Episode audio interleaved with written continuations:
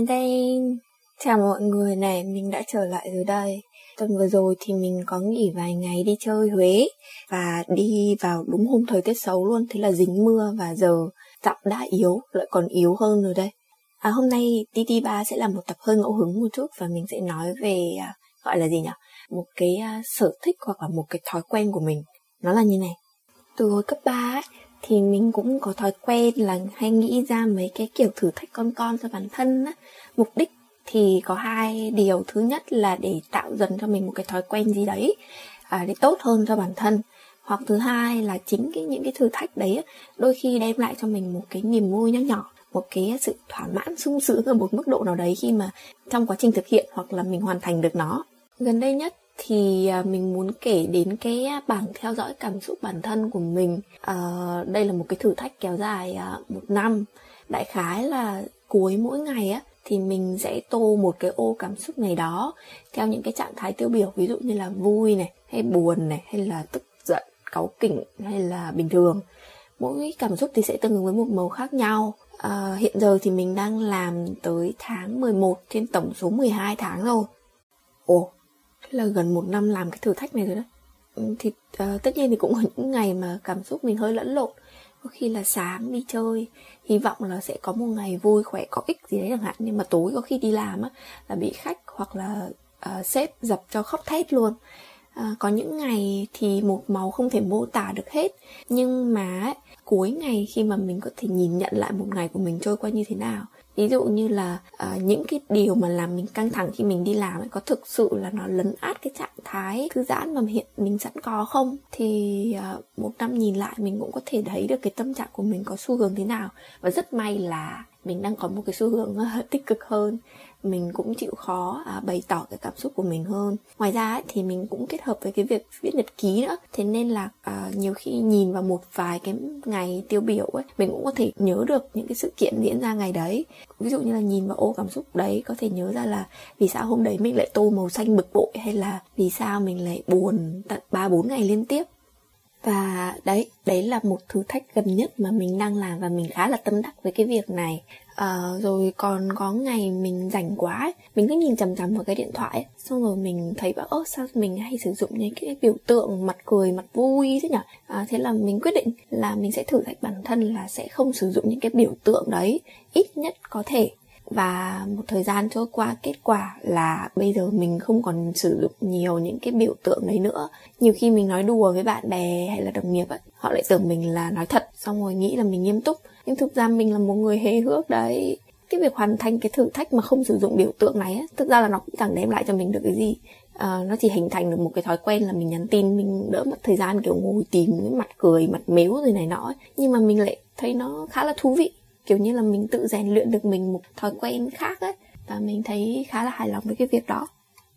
Một trong những cái thử thách mà mình nhớ mãi là mình đã từng làm và từng vật vã để làm đấy là không dùng Facebook. À, vào thời điểm mình học năm cuối cấp 3 và năm đầu đại học ấy, mình dùng nhiều lắm. Một ngày mình phải cập nhật đến hai ba cái trạng thái luôn á. Rồi mình cũng thích đi đọc những cái thông tin của người khác cập nhật lên này. Nhiều khi là có những cái thông tin mang tính chất tiêu cực nó làm mình cảm thấy buồn hoặc là làm mình cảm thấy suy nghĩ nhiều ấy. thế là mình thấy không ổn không ổn. Tốn thời gian nữa. Thế là mình quyết định sẽ không dùng facebook trong một khoảng thời gian dài nhất có thể. Mình quyết tâm thế là mỗi ngày mình cứ gạch một cái gạch. Và cái thời gian lâu nhất mình không sử dụng facebook chắc là vào khoảng 2 tháng đấy. Ừ xong rồi bây giờ mình vẫn dùng lại. Nhưng mà nhá bây giờ mình không phụ thuộc uh, vào facebook nhiều như trước nữa. Mình có sử dụng mấy cái chế độ lọc bạn bè này người thân đấy.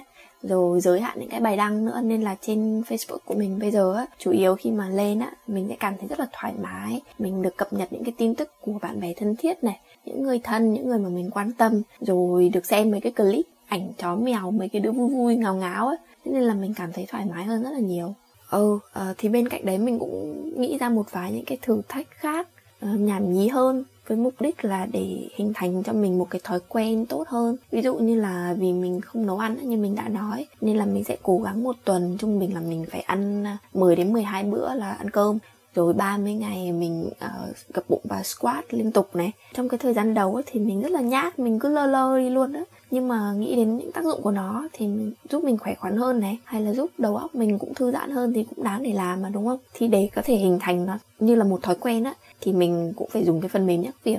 Uh, có cái dễ thì mình chỉ cần khoảng 2 đến 3 tuần thôi. Nhưng có những cái thử thách củ chuối hơn lớn hơn. Ví dụ như là giới hạn cái thời gian sử dụng điện thoại một ngày thì phải mất khoảng 1 đến 2 tháng để mình có thể tự giác được. Mình là như vậy đấy mọi người ạ.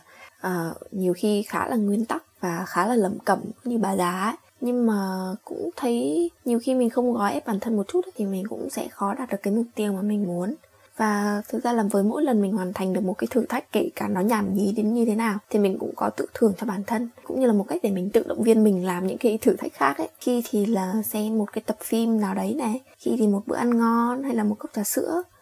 Bây giờ trên mạng thì có rất nhiều những cái nguồn thông tin khác nhau, có rất nhiều cái hay ho để mọi người có thể tham khảo uh, rất nhiều những cái thử thách mà mình không bao giờ mình nghĩ tới luôn ấy. Ví dụ như là những cái thường nhật như là thử thách chụp ảnh trong vòng 30 ngày. Có thể là ngày đầu tiên là chụp ảnh uh, bữa sáng của bạn ngày thứ hai là chụp ảnh uh, uh, nơi làm việc của bạn. Nó rất là đơn giản thôi nó không quá là phức tạp đâu. Hay là có những cái thử thách xem bộ phim này này này này rồi cảm nhận của bạn về bộ phim đó. Hay là để thỉnh để để để, để uh, sao ta? Hình thành cái thói quen ăn uống ấy, tập luyện thì bạn cũng có thể thử thách bằng cách ví dụ như là ăn chay trong vòng bao nhiêu ngày hay là uống nước bao nhiêu lít mỗi ngày ờ, đi bộ bao nhiêu bước.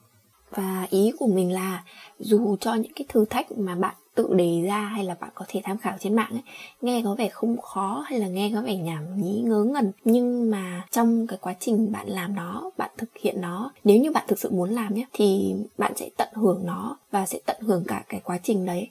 Chứ không chỉ là việc mình ờ thôi làm cho nó xong ôi nhanh nhanh nhanh cho nó xong đâu. Thì đấy, nếu như mà mình thấy bản thân mình rảnh rỗi quá hay là muốn làm một cái gì đấy khác cho đỡ thấy nhàm chán với cái lịch trình hàng ngày, chỉ có ngủ dậy, đi làm, đi ăn, rồi đi về, thì các bạn cũng có thể thử tìm cho mình mấy cái thử thách con con như vậy hoặc là ở trên mạng, hoặc là tự nghĩ ra, cũng là một cách để biết khả năng hoặc giới hạn của mình mà, đúng không dù cho có bị nói là lầm cẩm bởi những cái thử thách như vậy, nhưng mà mình thực sự cũng không quan tâm lắm đâu Giờ thì mình chuẩn bị kết thúc cái tập 3 nhảm nhí nói về mấy cái thử thách nhảm nhí này đây. Cảm ơn mọi người đã lắng nghe mình liên thuyên nhé. Chúc mọi người vui vẻ.